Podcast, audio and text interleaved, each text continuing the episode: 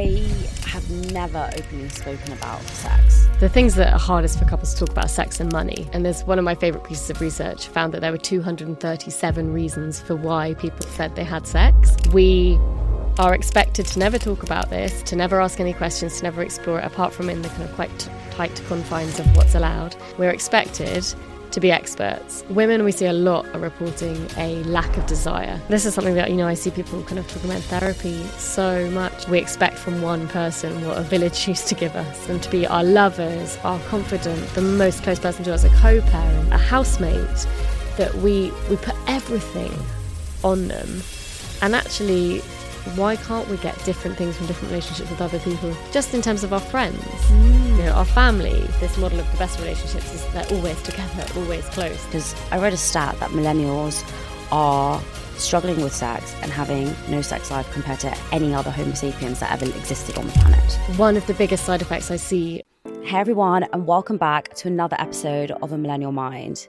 This is an incredibly uncomfortable and difficult conversation for me to have it is a taboo.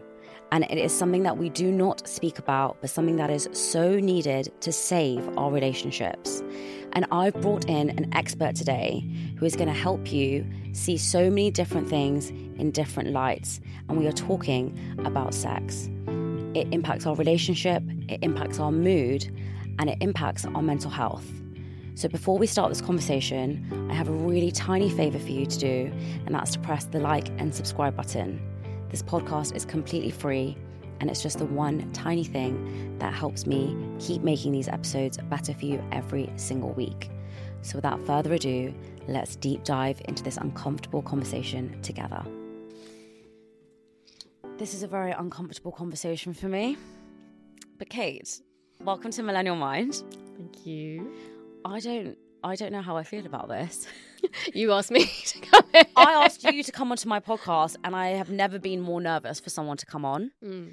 because I have never openly spoken about sex. I think it's a taboo to even mention the word, let alone to deep dive into the topics. But I feel like it's really important because we're seeing such a rise in divorces, in breakups. And overall relationships are struggling right now. And one thing you said to me is we often separate those issues. Mm, yeah, we definitely do. And I think so often sex is the bit that we don't want to talk about. We think that the the things that are hardest for couples to talk about are sex and money, really. Mm. And when you said to me, I'm so nervous about this conversation, I think that's how most people feel coming into psychosexual therapy. They don't skip in really excited to be there in in the perfect world, no one really would be coming to psychosexual therapy. And I think in a way, so much of the work that I do is trying to do myself out of a job. Yeah. Which is about trying to improve our sexual culture and sexual well being so that eh, people don't end up at the point that they're struggling so much they have to come and see someone like me. But yeah, it definitely I think reflects the general feeling we have around it as a topic. And why are people struggling so much? Because I read a stat that millennials are struggling with sex and having no sex life compared to any other Homo sapiens that ever existed on the planet. Mm. So, what's so different about millennials and why are we struggling so much? Well, there's so many theories, and people are calling it the sex recession. There have been some really big, kind of very widely read articles which have labelled it that. And there are some really big theories. One, you know, the one that everyone points to is the increased role of media in our lives, social media, our phones. They take our attention, we're kind of all glued to them. It's our primary way of connecting. And often when we're together physically, they are a barrier between mm. us. And it's something that couples talk to me about all the time in therapy, but you can just see, you see it everywhere. And then we've got also things like it's harder for people to move out of home. Life is a lot more expensive. So people are living with parents for longer, you know, living in shared accommodation for longer. So there is an actual kind of having your own space factor that also goes into it. But stress levels, anxiety levels are on all time high. And I think that also we don't have good enough sex education. And with the shift of sex becoming something more visible, we're also understanding that this is something that we can do something about and change. Where I think previously people accepted that that was just how it was, or they yeah. didn't have the resources or the ability to even have a conversation about how to do something differently. So, how do we do something differently? well, it's so layered. It's so the conversation itself, you know, podcasts like this, I think are brilliant because it's kind of sneaking it in amongst other conversations. It's a, it's a being allowed. Yeah. So a lot of what we talk about in therapy is permission giving and normalizing, and sex being something which is presented alongside other areas of health, well-being, is a really important part of it because it's always been that kind of dirty, kind of dark corner bit that nobody wants to talk about, and we see that reflected in things like health. People really taking a long time to go and see doctors or medical professionals about something to do with their genitals or something to do with sex or anything to do with that part of their body because they feel embarrassed and ashamed about it and that Yeah. can have a massive knock-on effect on on health as well and mental health Yeah, absolutely. I think the, the first step, though, is recognizing that something is wrong mm-hmm. and being okay to know your body and understand that it's okay to seek help. So, as a psychosexual therapist, what are some of the reasons that people are hesitant to approach you? So, when you inter- when you obviously work with people, do they tell you, "Look, I didn't want to come to you for so long because of"? yeah and i think shame is pretty much always Mm. the number one answer or embarrassment Yeah, And a lot of people will say to me, I've been looking at your website for like a year, or I've, I've thought about doing this for a long time, or I've really hesitated. And we all feel shame. Shame is such a commonly associated feeling with sex. yeah, And by that, it's the kind of, you know, feeling bad and negative for how someone else might see me. We have a lot of guilt, shame, negativity associated with it as a topic. And a lot of that is in how lots of us learnt about it. We don't kind of consider that we can openly ask questions or that we can explore it. It's just this this thing that we everyone's doing but nobody's talking about doing and we feel like we shouldn't be doing. But the reality is it's how most of us at least got here. Absolutely. I really want to touch on shame because it's something that I feel with a lot of things, even this podcast. The first thing I recognized, and just like people who are looking at your website, I've been watching your podcast for a while on other people's channels and listening to your one and thinking, I need to get her on. But how am I going to approach this conversation? What will people say? What will my parents say? What will the comment section say? It's very taboo mm. to talk around sex in Indian culture. I've never ever spoken about it. And even knowing that people I know in my community are going to be watching this, I had to really think about how I say things, how I word them, because there is a lot of shame associated with it. Mm. And when we think back to it, actually, we have to think about we're not meant to be talking about sex at all. Just how for a lot of people, when they're younger, they're not allowed to date. And then the second they turn to like 25, it's like, where's your husband? Are you mm. going to get married? But a lot of people are like, wait, hold on. I wasn't allowed to date and now I'm going to be married. Now, I had a different experience. I was always allowed to date, but I've never openly spoke about sex. And then I'm sure when, the second I get married, it's going to be like, when are you having kids? And that experience is so true for so many people. So sex is okay to procreate. And that should be the only time it's spoken about. Hmm. And we need to change that. Yeah, and the reasons that people have sex, you know, majoritively, it's not because they're trying to procreate. And there's one of my favorite pieces of research found that there were 237 reasons for why people said they had sex. Right. And I think that, you know, that's one part of sex. And sex is such a huge, wide reaching topic and experience for people, the way that people do it, the way that people feel about it, the meaning it has for them. But we've focused for so long on one bit. And also, that part of sex excludes people that can't have that type of sex, don't want to have that type of sex, aren't interested in that type of sex. And I think that one of the things I always say is we are expected to never talk about this, to never ask any questions, to never explore it, apart from in the kind of quite t- tight confines of what's allowed.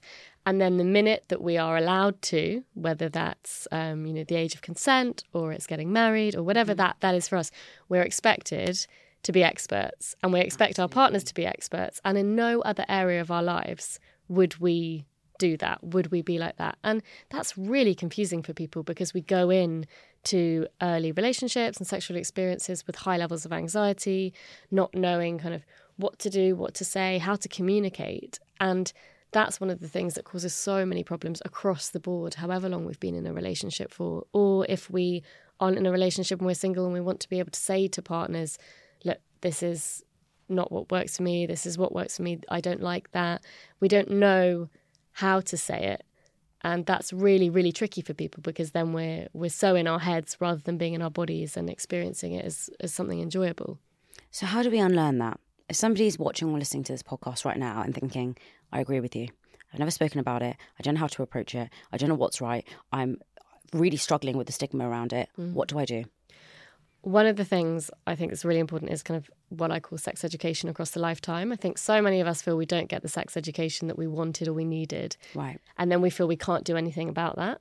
And such a big part of my work is with the podcast and the book is about putting the conversation somewhere that people can go to them. So mm. this isn't something that's being thrust on everyone. It's there for the people that want to go there and listening to different voices, kind of widening your perspective, feeling more informed. So again, a huge part of my work is about helping people to make informed choices. So giving the information in a way that you can then take and act on in a way that suits you. So, something is getting yourself kind of equipped. So, listening to experts, there are some amazing books by doctors and therapists now, people who really know what they're talking about, and kind of equipping yourself with the knowledge. And then you can decide to take it further in whatever way you want to. But I think so many of us feel kind of stunted by not having known how to get the information through sex education or through conversations. And that's something you can do yourself importantly in a non-sexual way. Mm. So listening to a podcast, reading a book, watching a TED talk, you don't have to do anything about that in the moment. There's no pressure for you to act on it or do anything. It's just for you. And I think you're so right around that education piece because I probably learned about it at school and then never really ever explored the topic, mm. right? And it was only recently when I listened to a podcast that I thought, wow, I resonate with so much of what that person is saying. You know, I've never consciously thought about it. It's just been very unconscious. Mm. And when you're hearing somebody explain the differences that women feel and the differences that men feel and the different needs that women want and the different needs that men want, it allows you to make that informed decision. It allows you to feel less alone. It allows you to feel in that moment like, wow, I'm not the only one going through this. And I interviewed Hector on my podcast, and he was the first person that came on this podcast and said, I really struggled with sex growing up because I had no idea what to do. I had no idea how to do it. I was so anxious about it. And I was like, I never had those thoughts. I never, I just, I never even thought about it because it wasn't something that was prominent in my mind. Does that make sense? And then it made me realize, like, wow, it's so interesting that we don't even get told we should think about that. Does that make sense? It was very mm-hmm. weird. But what are some of the differences that we see and you see, I guess, with your clients, with the needs and the expectations that women want and men want? And why is that so pivotal in understanding how important it is in a relationship? Yeah, and one thing I just wanted to go to there is you said that feeling on your own thing. I think if we change this conversation and we change the kind of way that we talked about this, one of the biggest side effects I see of any difficulty with sex is people think they're the only ones. Yeah. And so changing it and feeling that you're not the only one in itself undoes some of the shame. You feel so relieved. You're like, oh, thank God. Not, yeah. Yeah.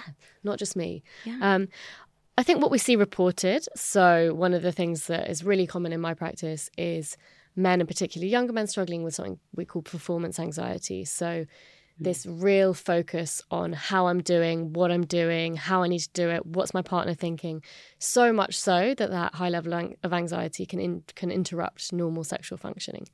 And it's really, really problematic for people because then they get stuck in a cycle of going into their next sexual experience highly anxious. That's more likely to interrupt normal sexual functioning because we're in a different headspace.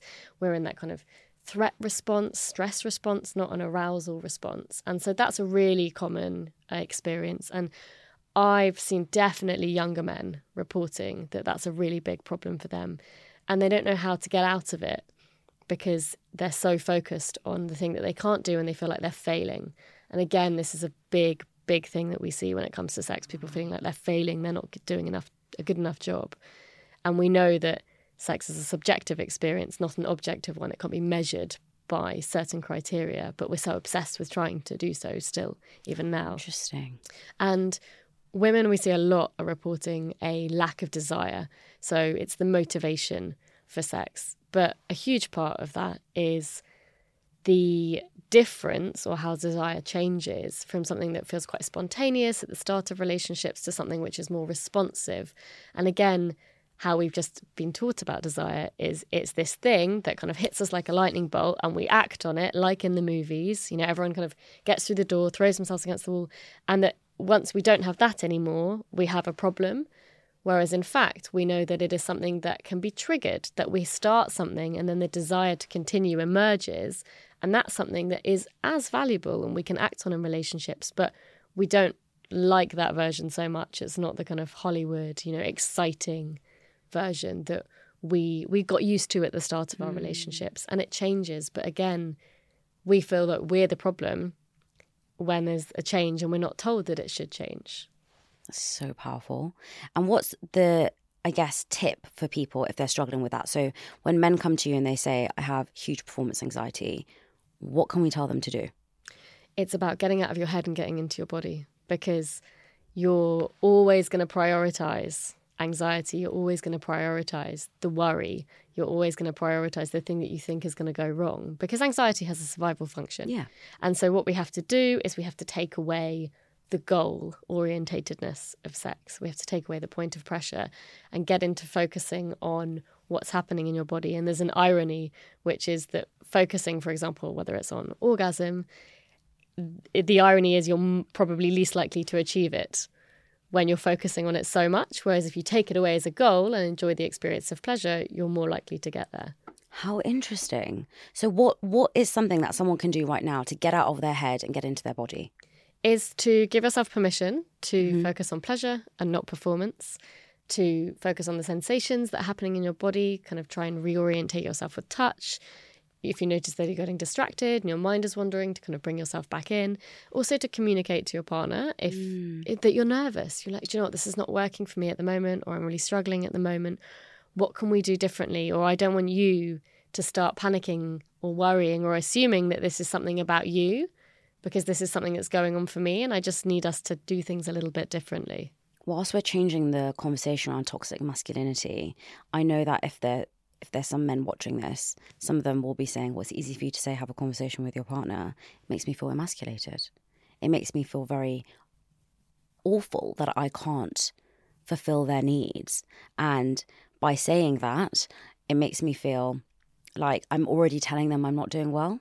Does that make sense? Mm. A lot of the time, we don't have a conversation around it because it's just like, we'll glaze past it and we won't confront it and say, actually, this isn't very great because it's uncomfortable. Like you just said, it's very much around the performance, and men associate that performance with, as a strength. I think a big part of this is the fact that we think that we only talk about sex when there's a problem. Yes. And we don't have mm. the everydayness, the kind of messiness, the yeah. awkwardness, the how's it going, the check ins. Yeah. We don't have those conversations. And so the only conversations we have are, oh my God, it's amazing. Yeah. oh my God, it's going so wrong. And there's something in that that we think having to talk about it in itself is a problem. And so then we avoid the conversations. And so the conversation in itself becomes problematic. Whereas if we took that away, and actually, I would argue that knowing how to communicate about sex is the most important thing anyone can do for their sex lives. And we celebrated that and we said, Isn't it great that we can talk about this? You know, it's a bit awkward. We might kind of feel a bit funny around each other. We can laugh. Mm. It doesn't all have to be serious, but we don't we don't feel equipped to have to do that, and we just think by nature of bringing it up that we're admitting something wrong with us. And actually, I would say it's so you know it's a much bigger, wider problem. So powerful, and I think I guess my next question is, should you be compatible? In your sex life? Like, is sex compatibility a thing? It's the thing everyone always wants to know about. Yeah.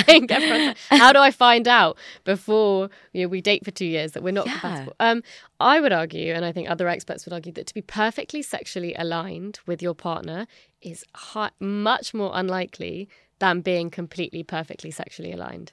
And the best analogy I can give this is we don't expect to go to a restaurant for us both to perhaps even choose the same cuisine in the first place, the same restaurant, to sit down, both choose exactly the same thing off the menu, eat it in the same way, to really enjoy it, and then to do the same thing like the following week. We would probably think that was stranger than very weird. Yes, than us um, being kind of choosing something different, and we accept that huge level of variability of what we like, what we don't like, what we're curious about, what we desire, what is an absolute no, what we would never go there. We accept that, for example, with lots of other things in life, like food. But when it comes to sex, we don't. And we have this idea that in order for sex to work, we need to be perfectly sexually aligned in every way, shape, and form.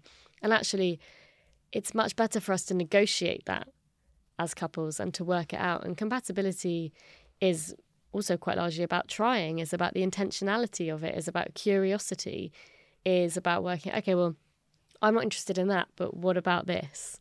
Or how do you feel about that? Or this isn't working for us. How do we change it? And there's so much kind of negotiation Mm. that goes on within that. And I think that we think that compatibility is just this kind of, you know, this perfectly matched. And like we said earlier, sex is so subjective. It's completely subjective often in couples. Yeah. So it might be really important for one partner, but less important for the other.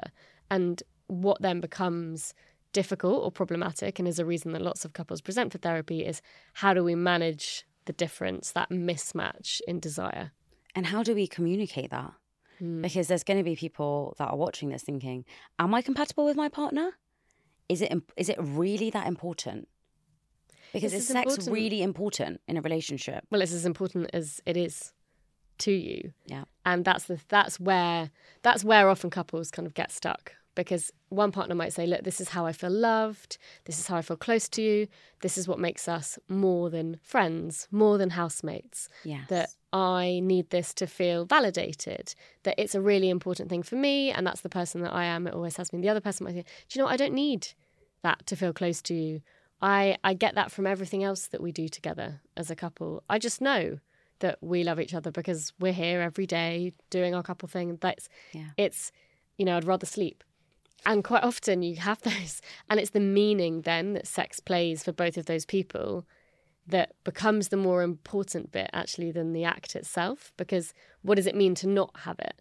What does it mean about mm. us? What does it mean about me? What does it mean about us as a couple if we're a couple that aren't having sex? And so much of that is in the shoulds. So should is a banned word in my therapy room Really? Yes, Why is should a banned word? because so many people say it because we should, and I said, but where where does the should come from? Who said should? And there's never an answer. It's always um, society, Society, just because Movies. Yeah, If someone came in and told you, "I'm happy with not having sex at all in my relationship," is that okay? If it's okay for them, yes. But what becomes problematic is if they're in a relationship with someone who it isn't okay for. And that's why it's so important to have that compatibility. What makes the most compatible couples? One of the things that we see about couples that kind of report having successful sex lives is that they work at it. And again, it's the unsexy answer that people don't really want to hear because we we seem to have this this idea that sex and relationships just happen, that sex and intimacy just happen. And actually, we do need to put in some effort. We do need to nurture it. Esther Perel talks about it as nurturing the erotic. Mm. And it's that we have to sometimes do things that we might think are not sexy, like putting time aside to be together, like putting our phones down. Yeah. So much happens where we miss each other. You know, how many couples sit in bed together both on their phones and they miss the reaching out, the eye contact, the kind of potential for leaning into something and it happening. And that, that disconnect is problematic for sex a lot because those little invitations to each other are missed. We don't see them. We don't get the eye contact. We don't get the touch because we're so preoccupied. We're so distracted. And how do we become less distracted? Because as much as I would love to say, okay, I'm going to put my phone away for half an hour and let's encourage everyone half an hour before bed to do that, a lot of people will say, you know, we're distracted by our kids. We're distracted by our friends. We're distracted by our work. We're distracted by what's going on in the world. So, what's a small thing that you advise people to do if they're struggling right now with so much distraction? Mm. And I think that's so many people's reality. You know, I'm a parent myself. I get that. I think that it's about that making time. And so many of us try and find time, but we do have to make it. And even if it is 15 minutes once the kids have gone to bed, half an hour, and it's once a week or it's once every two weeks, just or it's setting something like a rule. So some people kind of have a rule like no phones at the table during meal times. Yes. And that's a moment of connection or a moment of time. And these things are what we talk about as sexual currency. So, sexual currency is everything you'd only do with a partner, but that isn't sex. So, they're all things that contribute to that sexual connection between you and you're trying to keep that higher Mm. and trying to keep that elevated and that doesn't happen without effort but the thing is we're always comparing it to how it was at the start when it did happen without effort but then everything else in your relationship has also changed effort. Effort is a funny word because in relationships at the start, you don't have to make any effort. It just comes. The spark is there. You're excited. You want to do things together. You're thoughtful. You, and often you're a lot more physical and there's a lot more connection and you're a lot more um, complementary. And so at the start, everything feels wonderful. And I think the problem in the modern dating world is we are shown in movies that your love grows stronger. Because your love grows stronger, you often continue to do those things without thinking about it. It's just second nature. My partner loves me and he doesn't even have to think about that stuff. And we're constantly fed this narrative that actually if you love someone, you should you would do these things automatically. In fact, I've I think it's the opposite. The, you make a lot of effort in the beginning, but then you have to consciously work at it. And that idea of consciously working at your relationship has come to light a lot more now when people are saying that, you know, we work hard at our relationship every day, mm. but it's still uncomfortable to say to your partner, we have to work at this. Why is that? What is the modern dating world doing? we work at everything, don't we? It's I think it's it's kind of mad that we think that we shouldn't work at it. And I think some, you know, a lot of experts will talk about how the fact that, you know, our relationships are some of the hardest work we'll ever do mm. because we there's there's you, there's me and we.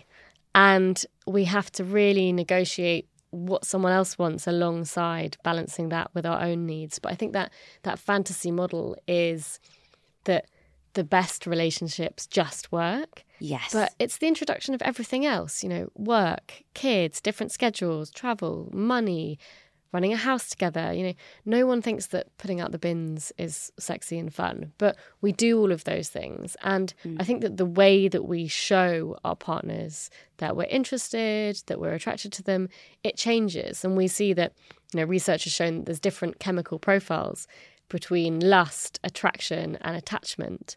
And how we get to know each other kind of depends on how much we invest at the start. So it's really important. And that's why we see that often people at the start of relationships, their friends say, We haven't seen you, where have you been? You know, that whole we kind of throw ourselves in so hard. Mm. And then we kind of come out the other side and we start to integrate all the other things back into our lives. But so much of that is about building that strong connection with someone, is about that, that, you know, we talk about it as the honeymoon period, don't we? yeah. But just because it's changed doesn't mean that it's worse. It's just less less obvious, I think. But we have we exchange that novelty, that excitement, that curiosity, that getting to know each other for something more routine or more stable or more predictable. And we see that those things kind of balance each other out a bit, and therefore we have to inject the novelty, the fun, the curiosity a bit more because we can't because by nature of us knowing that person more, better, deeper, then there are going to be less things that perhaps surprise us or excite us. I actually listened to in another podcast that somebody said women love spontaneity and men love routine. Do you think that's true? I have no idea if I think that's true. Um, I think that spontaneous sex is kind of hailed as the, the you know the the best type of sex. I think that we see that reported by people all the time, and often it's because it's the the biggest the challenge against routine or familiarity. And routines are something that are really easy to settle into when it comes to sex. And I think Yeah. we'll desire the heat and the excitement that happened at the start. And I think that's where recognizing these changes that happen is really important and that we can do something about that mm. importantly you know we can change one thing every time we have sex we don't always have to do the same thing but that gets paired with the lack of communication and so how do we explore that if we're in a relationship as a couple if we can't talk about it because we can't say to each other okay why don't we try something different today How interesting. It is just a small thing, isn't it? Right? Just one small sentence that could change so much. How do we have that conversation? I often say to people, if you're too nervous to have it, then use something like a podcast to Mm, use it as a, a springboard or a diving board to have the conversation. Just share it with your partner and say, listen to this today. What do you think? Or I heard this today. Share it, whether it is, you know, a podcast, a TED talk, an article, a TV, you know, a scene in a film, or use something to platform it because so often we don't start the conversations for fear mm. of what's my partner going to think if that comes from me. Yes. And so often I recommend to people I'm working with, there are lots of brands that have things like cards with 100 questions about sex and relationships on them. Like if you can't start the conversation yourselves, use something like that as a prompt. Yeah. And often people have been in relationships for years and never talked about sex, had kids and never talked about sex. And so it isn't just something that, you know, people in quite young relationships are struggling with, it's across the board. And I think that it's not going to start itself if it hasn't started by now. Mm. But hmm. that takes you saying to your partner, how do we talk about this? Or how do you feel about talking about this? Or can we talk about this? And also, I say do it at a time when you're not, you know, about to have sex, having just had sex, having yeah. sex, or just afterwards. Talk about it in neutral territory. Yeah. Because it can feel so much more intense if it's in a sexual environment. I love that. It's actually such a great tip and also a very good plug. So everyone share this with your partner. But you touched upon shame at the start of this podcast, and I actually wanted to bring it back again because in your book you talk around a shame cycle, mm. and I do think shame is such a big part of this debate. You know, the reason why I think so many people don't address it, the reason why so many people don't communicate about it well, is because they associate a lot of shame to sex. So, talk to me about the shame cycle. So, what this is something that you know I see people kind of talking about in therapy so much is if we perceive that we are failing at sex, not good at sex, not good enough. So also thinking that the not good enough feeling is quite common for a lot of people in lots of areas of their lives.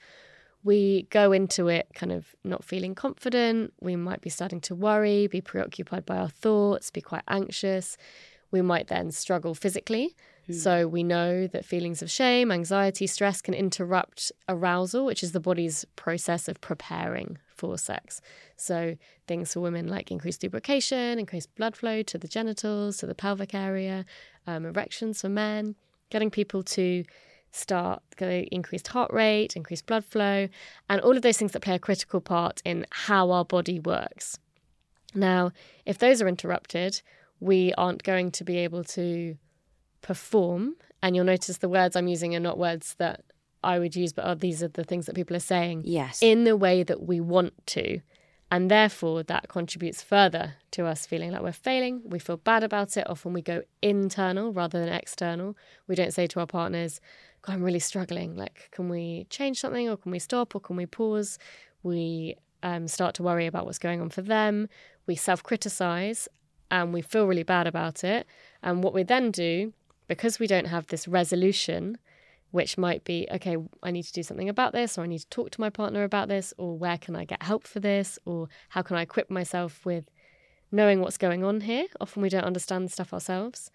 Because we, we keep so much of it inside, we then go into our next sexual experience carrying all of that, you know, like a backpack with us. Mm. And it's likely to reinforce what's going on our partner might then say, like, what's going on? Often partners jump to things like, are you not attracted to me anymore? That tends to be a first place that people go to. Right. Or, you know, do you not love me anymore? Like, what's happening? And then often partners will have their own internal dialogue because we're working on assumption, not clarification, because a lot of couples aren't able to talk about this. And it's really easy for that to kind of go around. And also, when we're struggling with sex, we have what we call a bi directional relationship with our mental health, which is that it calls into question things that we might think about ourselves or how we think we're doing or how we think we are as a man, a woman, a husband, a wife, a partner. And that can then start to knock our confidence, our self esteem, how we feel about ourselves, our self image, our body confidence. Yeah. And so that's why we talk about it as a cycle because it's not just the act of sex, it's what it means. And then what it means for us to be failing is how a lot of people report it at sex. That is so powerful. And I think it's It's fascinating when we're talking about that because it's obviously seems obvious, doesn't it? If you are struggling with your body image, you're not going to feel comfortable in the bedroom.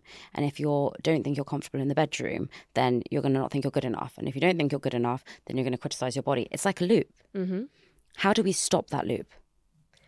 If I recognize that my mental health is massively affected because I'm so worried about my performance in the bedroom, and I'm sitting here thinking, I know my partner doesn't love me as much anymore compared to the beginning. They were a lot more this. I don't think they're attracted to me, and I don't feel confident about myself. How, what do we do in that moment?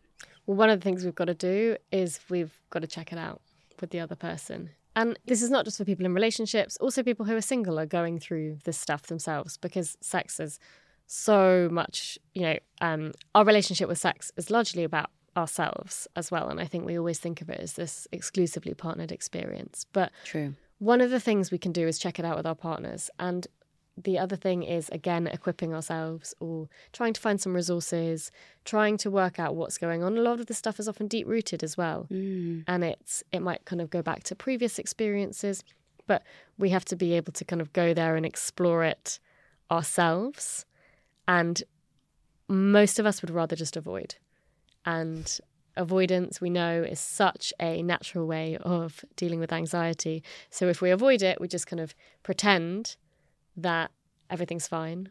And then we try and have a sexual experience again, or try and approach our partner again, or they approach us, and it, us. And it's likely that we're going to struggle because we mm-hmm. haven't worked out what's going on. I think, especially in the modern dating world, you know, you just touched upon the fact that we shouldn't just talk about relationships. We should talk about people who are single mm. and perhaps are on dating apps and swiping and meeting people for the first time and maybe having a repetitive pattern of bad sex or no sex or feeling like they're very scared to bring up the conversation, especially if you're meeting somebody for the first time. What have you found is so different in the modern dating world and why are millennials struggling so much? I think so many people feel that sense of rejection, and that's really, you know, we have such a kind of human sensitivity to rejection. Of course, we do. And putting ourselves out there time and time again, things like ghosting are really common and really, really damaging. You know, it might be easier for that person to just not reply, to disappear, but you wouldn't act like that face to face No. with someone, but it leaves the person on the receiving end with so many questions. And again, because of that, that kind of natural self-critical nature that we have, we're going to assume that it's about us. We don't know that that person's actually done that to 20 people in the last six months because we only see our context, our version. And it's it, those kind of things we have to remind, remind ourselves are always about them. You know, that person isn't taking responsibility or isn't just sending a message that says, Do you know what? I had a great time, but I don't think this is going to go anywhere. Wishing you like the best of luck with everything. We can't, there's a responsibility. And I think the only thing that we can do in those instances is reassure, reassure ourselves, spend time with the people we do love and who know love us for who we are. Because relationships and love are not just about partners, but they're also about friends, about family, about people we're close to. So true. I want to do a bit of a role play with you. I don't know if you do this with your clients. Let's say I am struggling in the bedroom with my partner and I want to approach a conversation with somebody. I want to approach the conversation and tell them that they're terrible. And I come to you and I say, Kate, my partner is terrible. They don't listen to me. It's boring. I don't know. They list a re- bunch of reasons. I've tried to communicate with them nicely. I sent them your last podcast where we talked around exploration and they're just not getting it. What do I say? You've got to make it fun. You've got to say, let's do this together. Let's try something together. And also, What if they say no? terrible is a really interesting thing because that's, again, subjective. And I'd want to know, you've got to balance it out and say to them, okay, look, let's try something new together. What would you like to try? I'm interested in trying this. How do you feel about that? And a partner being receptive to those conversations is a big part of this. You can't do this on your own. Fine. And if it's not working, what we know is that desire is going to responsively decrease. No one is motivated to do things that don't feel good for them, that they don't enjoy. And in terms of kind of shifting your whole sexual relationship, it's obviously not working on its own. You've got to do something differently. I'd be interested to know if they also think it's terrible. So what if they come around and say, "Well, look, I know I know you wanted to try this thing, but I don't want to try it. I don't want to make it fun. Okay. Why I- don't you want to try it? Well, it's just something that, you know, I like our sex. I think it's great. Okay, but it's not really working as well as it could be for me at the moment. So, what can we do, which is about us doing this together? So, we're always focusing on the we, the us, because if we Mm, love attack our partners, they're going to act defensively or kind of attack back if they feel they're being criticized. Fine. So, we have to go in with positives and reinforcing that idea that this is something for us and that sex is fun. And what if they turn around and say, look, Kate, let's just say you're the person in the relationship now. They say, look, I know that you want us to change, but I quite I don't want us to change. I quite like our, the way sex is. So, what would someone do if they feel like nothing is working? Is it important for them to stay in a relationship that perhaps doesn't have the best sex life? Because you can be with somebody and love everything about them, Mm. but you're just not compatible in this one area. Mm. And you've just said desire kind of goes away. Does is that applicable if it's something you're really strong about? Let's say, for example. I think that lots of couples get stuck into this situation. And the reality is, it's about how important it is for the people in that relationship, but also that mm. willingness to change it is in itself quite a big statement in a relationship. You know, if something else wasn't working, how would we approach it? If our schedules weren't working, how would we approach it? If decisions we wanted to make together weren't working? And also, there's something about the how do we tackle this together? Is it not necessarily being a bad thing, but something we want to shift? And what is it that you're so scared of if we change it? I'd want to know what the defensiveness is behind it. How interesting. When I was listening to another podcast on this, someone said, Well, me and my partner are not aligned in our sexual values. We seek that elsewhere. Are you seeing more open relationships?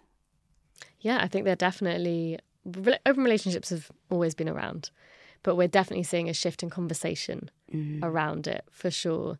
And you know, the important point to be made here is open relationships because they come under the title ethical or consensual non-monogamy, where all parties involved are informed about what's going on. Which is why when people like to say this is just cheating, it's not. They are very different things Why are they so different? because of the consent, because everyone involved has agreed. Mm. There are rules, there are plans, and typically we see that communication for people in non monogamous relationships has to be good, has to be clear Right. for it to work or where it's working.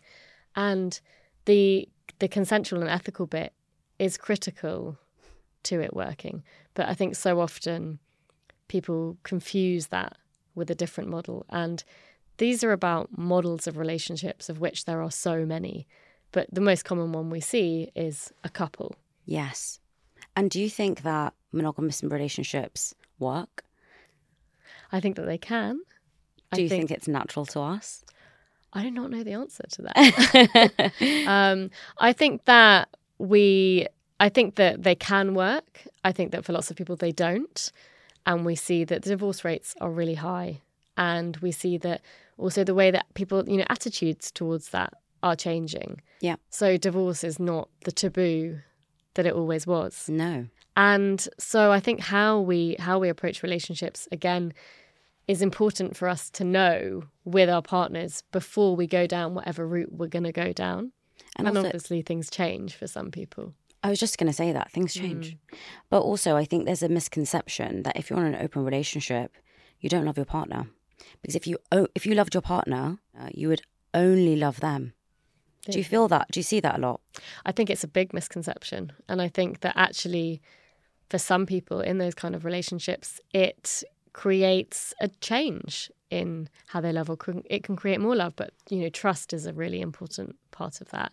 But Esther Perel always talks about how we expect from one person what a village used to give us. And so much of the time, and a lot of relationships experts talk about this, we expect so much from our partners, them to be our lovers, our confidant, the most close person to us, a co-parent, a you know, um, a, a housemate, that we we put everything on them.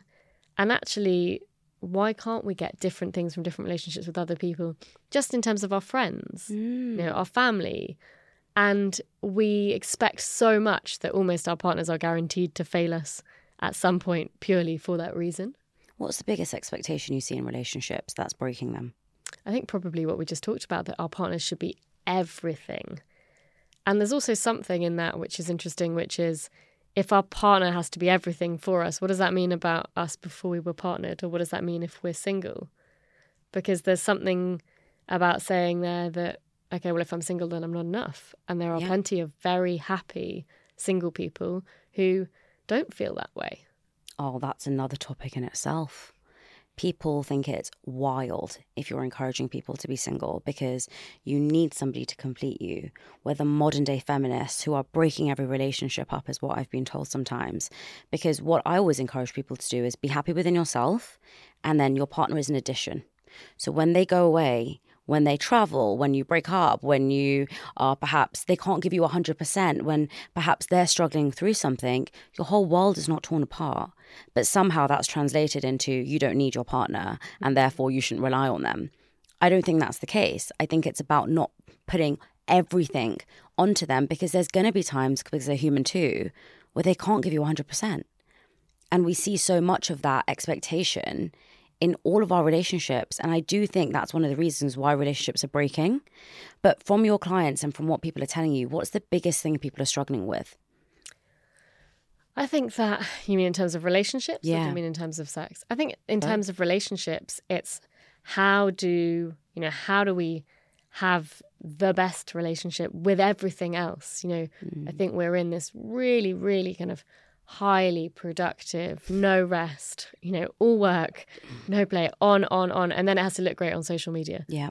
And I think that there's so much that doesn't, we don't have the, the space or the allowance for it to be just okay. You know, sometimes relationships can be just okay for a while and that's fine. They don't have to be amazing all the time. We've got so obsessed with productivity that I think some of that's leaked into our relationships. And particularly you know these expectations that we have to look a certain way and that how we present ourselves to the outside world or on social media we don't we don't think about how critical or how much pressure a lot of that puts on mm. and i think there's a there's a big part of that which is that how do we also divide ourselves in all of these ways and still have time for our relationship and sometimes relationships are mundane and are boring and we do just kind of get into our routines, that's not necessarily a real problem. But within that, we want the moments of connection. We want to kind of know that we're there for each other, to feel close. And we can do that. And every couple will do that in their own way.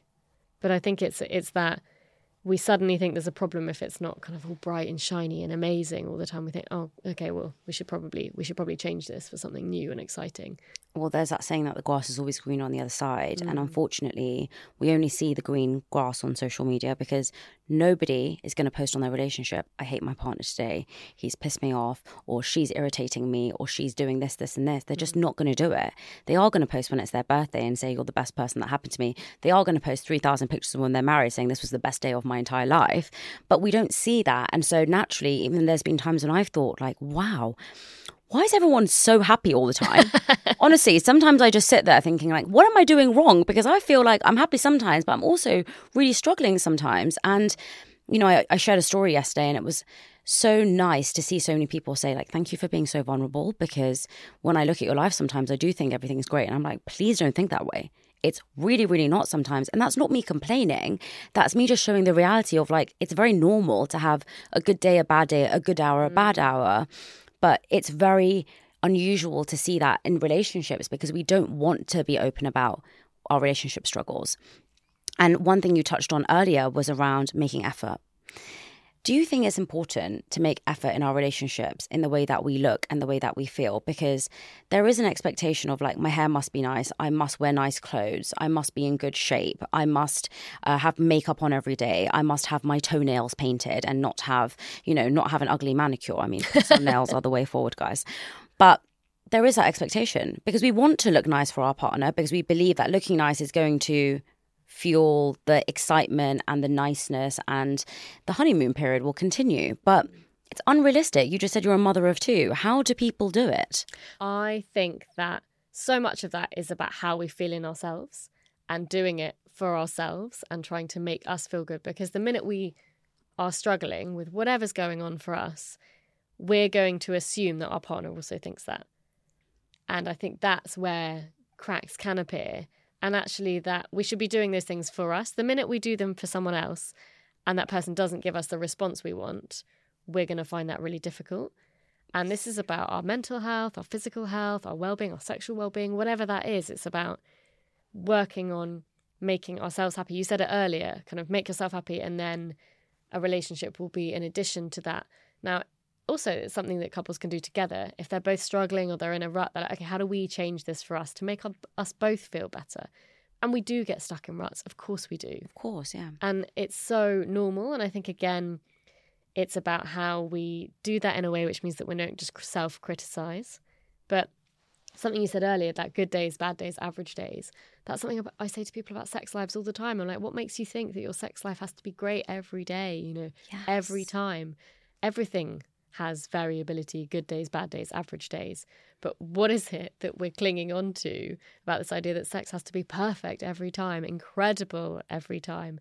Because that does set us up to fail and a bit like the curated reality version of life that we're talking about in relationships that we have to look perfect every time be perfect every time our relationship has to you know look be perfect every day it it's why so many of us i think struggle you know we're failing our expectations all the time oh my god that is so true just how you have some days that are the best days of your life you will have some moments in your relationship that are the best moments of your relationship.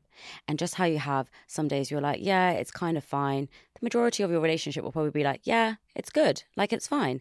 And then you'll have some days where you're like, everything is hell and there's going to be moments in your relationship where it's the same and you're mm. you're so right that correlation we don't think about that in fact what we think about is the more i'm with you the better everything should be the more stable we should be the better communication we should have the more we should understand each other the more i should be able to read your brain yeah.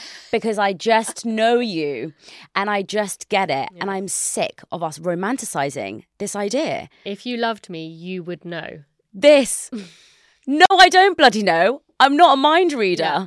It's, it's, so fascinating. It's so common in couples. It's one of the most common, common couple behaviors we see is mind reading. You don't even have to tell me your answer. I already know it.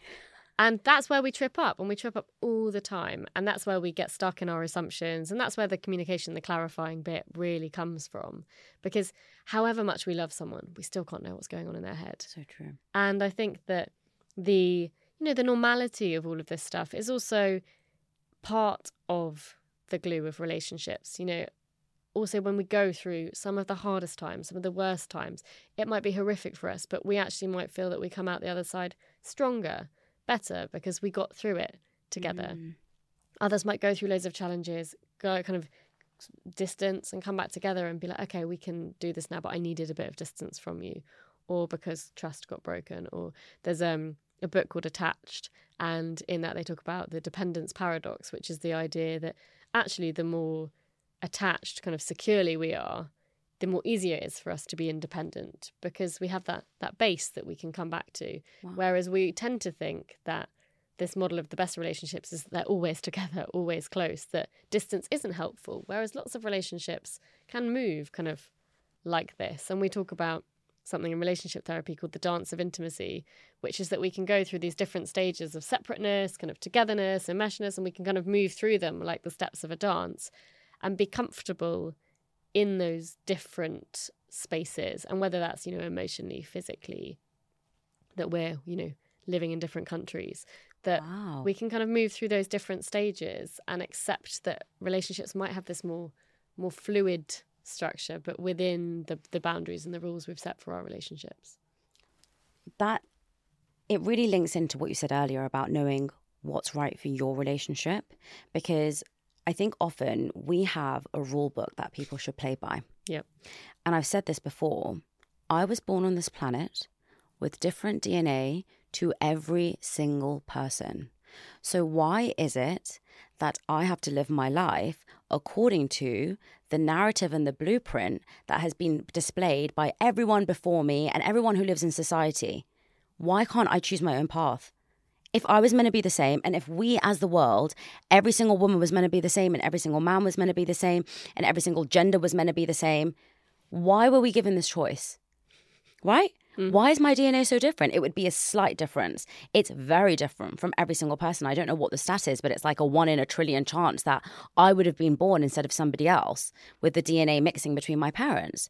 So, this idea and this narrative that we should all fit into this mold and we should all conform to societal expectations is rubbish. And what you've just said around the fluidity part, I used to have this impression that if you spend a lot of time away from your partner, it's a bad thing right? And I'm going to be totally transparent about that. I would see that as my my love language is a lot around presence. Not gifts, by the way. presence. And if somebody chooses to spend time with me, I see that as an act of love. Mm-hmm. And the reason I see that as an act of love is my parents spend so much time together, mm-hmm. and they mm. always have. And I've re- recognized that what you're shown in life is obviously your reality. So when I've seen people who are like, oh, yeah, I see my partner twice a year, I'm like, huh? How does that work? That's weird. Or I only see my partner once a week for dinner. I'm like, what is the point in being married? I just don't understand it. I still to this day, by the way, don't understand it. when like someone I met the other day was like, we only we only have dinner once a week and we only see each other once a week. I was like, how weird is that? I was like, why don't you just I don't know. I was just, I didn't, obviously didn't say that. I was like, oh, okay, interesting. But in my head, I was very much like, I wouldn't be able to do that because for me, that doesn't define love. Mm. But for someone else, it does. And we've got to stop putting our own definitions on other people. Mm. And we've got to stop using other people's definitions on ourselves. It's, it, there's a there's a link here to also something that you know I've wrote about and is in the book a lot, which is about know your normal. And we usually use that in terms of kind of knowing your body for health reasons. So particularly things like, you know, we were talking about cancer earlier, yeah. you know, like cancer scares, knowing your body, knowing when something changes, because your normal might not be someone else's. But I think it's something we can apply here absolutely to relationships. And there's you've got a blueprint, which is couples in love, marriages, spend lots of time together. That's the blueprint you grew up with, the version you grew up with. And whilst you can change your blueprint, kind of consciously thinking about it at any point, it might not marry up with other people's, but other people might see that freedom and flexibility and traveling a lot and being able to trust mm. our partners in those scenarios is their version of normal or what works for them because mm. being in a relationship with a lot of distance actually means that when they come back together it's more intense, that they feel really close to each other, that they feel really connected, and that they have a model which kind of goes more like this. And I think the the thing is there's no right or wrong, providing it's working for the people who are in it. But we have these kind of pretty solid versions of what we think the right model looks like. And we often describe the relationship escalator. So you date for a while, you move in together, you get engaged, you get married, you have kids, you buy a house together, grow old, etc. And often we think we kind of get on at the bottom step and it up it goes, and we're kind of carried through. Whereas we know, you know, I've got loads of people close to me, you know, as a perfect example, that have not gone up the escalator but do things differently but somehow unconsciously for lots of people the escalator kind of still exists yeah. and it's about working out whether that is the right version for us, but also thinking about it at every stage. You know, a big thing about the relationship escalator is often it's quite unconscious or it's assumed. Mm. And actually, we can work out at every stage what we're going to do, what we want it to look like. Do we never want to own a house? Do we want to travel the world? Do we want to have kids but never get married? Do we want to, you know, be together but invite other partners? You know, there's so many different ways that we can do it. But I think so many of us kind of do it the way that we think we should. And actually, sometimes that can be problematic, and actually doing it a different way that works for us or in our, our version of normal is a way of feeling really comfortable and satisfied. So much to unlearn and so much to unpack because, mm. like you said, some of these comparisons are very unconscious, and we have no idea how so many different moments in our life have affected us until we discover what we want. And hopefully, this podcast is a good way for people to understand that themselves, but hopefully also open up that conversation with their partner. So, thank you so much for coming.